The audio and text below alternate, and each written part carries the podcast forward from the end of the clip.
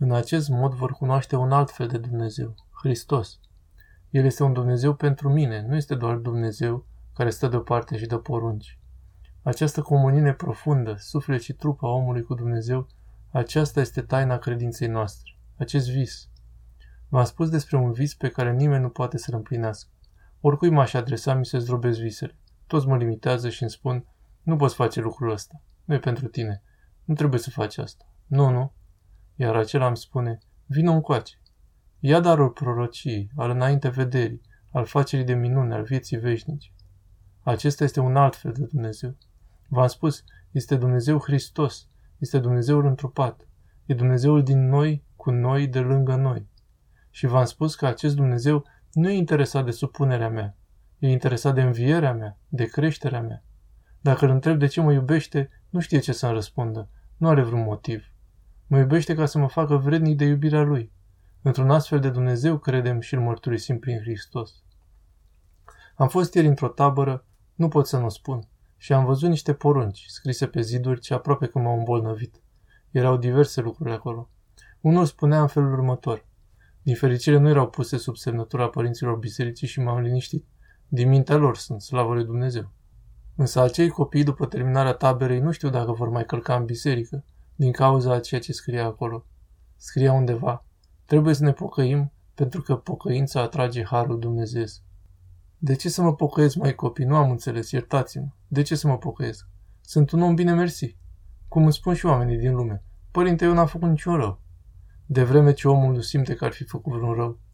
Cum mă voi pocăi dacă nu simt? De 10, 20, 100, 1000 de ori că cineva mă iubește și mă iartă și se îngrijește de mine. Iar acest cineva este atât de frumos, atât de desăvârșit, că eu sunt un gunoi în fața lui. Mă pocăiesc că și l-am văzut pe el.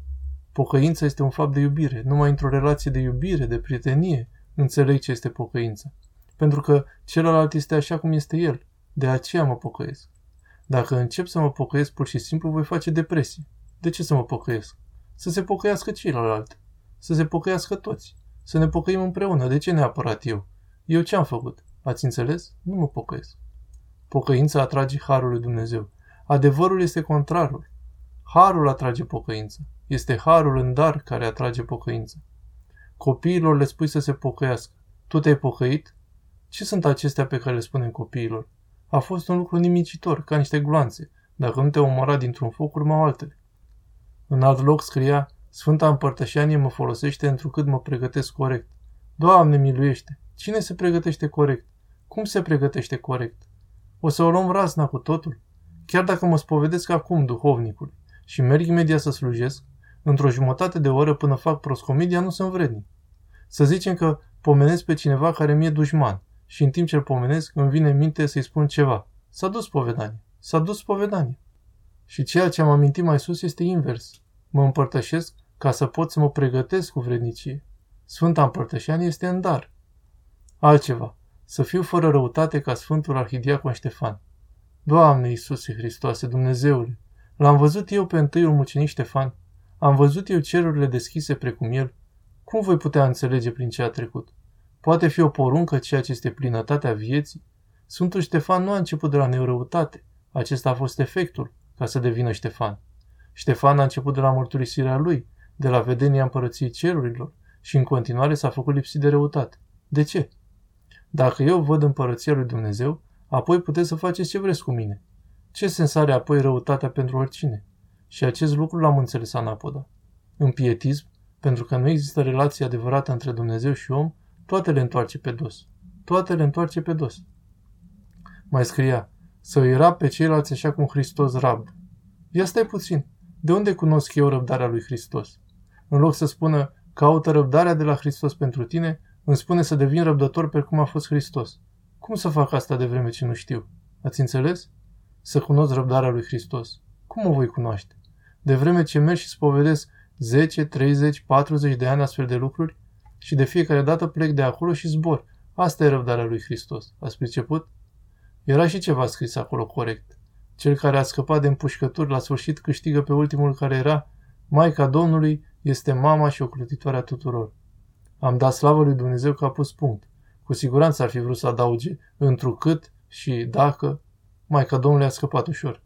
Erau și alte lucruri acolo, un perete plin, și ai fi spus, dacă scap de lovitura asta, mă va termina cealaltă. Și toate astea loveau în copiii care mergeau acolo în tabără.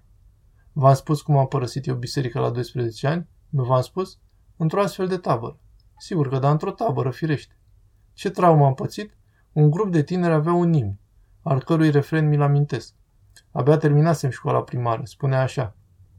Urcăm cu avânt cu pas vesel, căci acolo în vârf este o golgotă. Urcăm cu avânt cu pas vesel să înălțăm acolo o cruce grea. Mă gândeam atunci că aceia s-au dus să răstinească pe altcineva.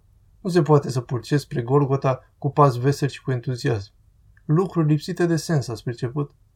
Iar acestea conduc lumea spre ateism. Nu este posibil, aceste lucruri nu sunt serioase. Cu adevărat nu sunt serioase. Aceste lucruri reprezintă o pierdere pe care am suferit-o.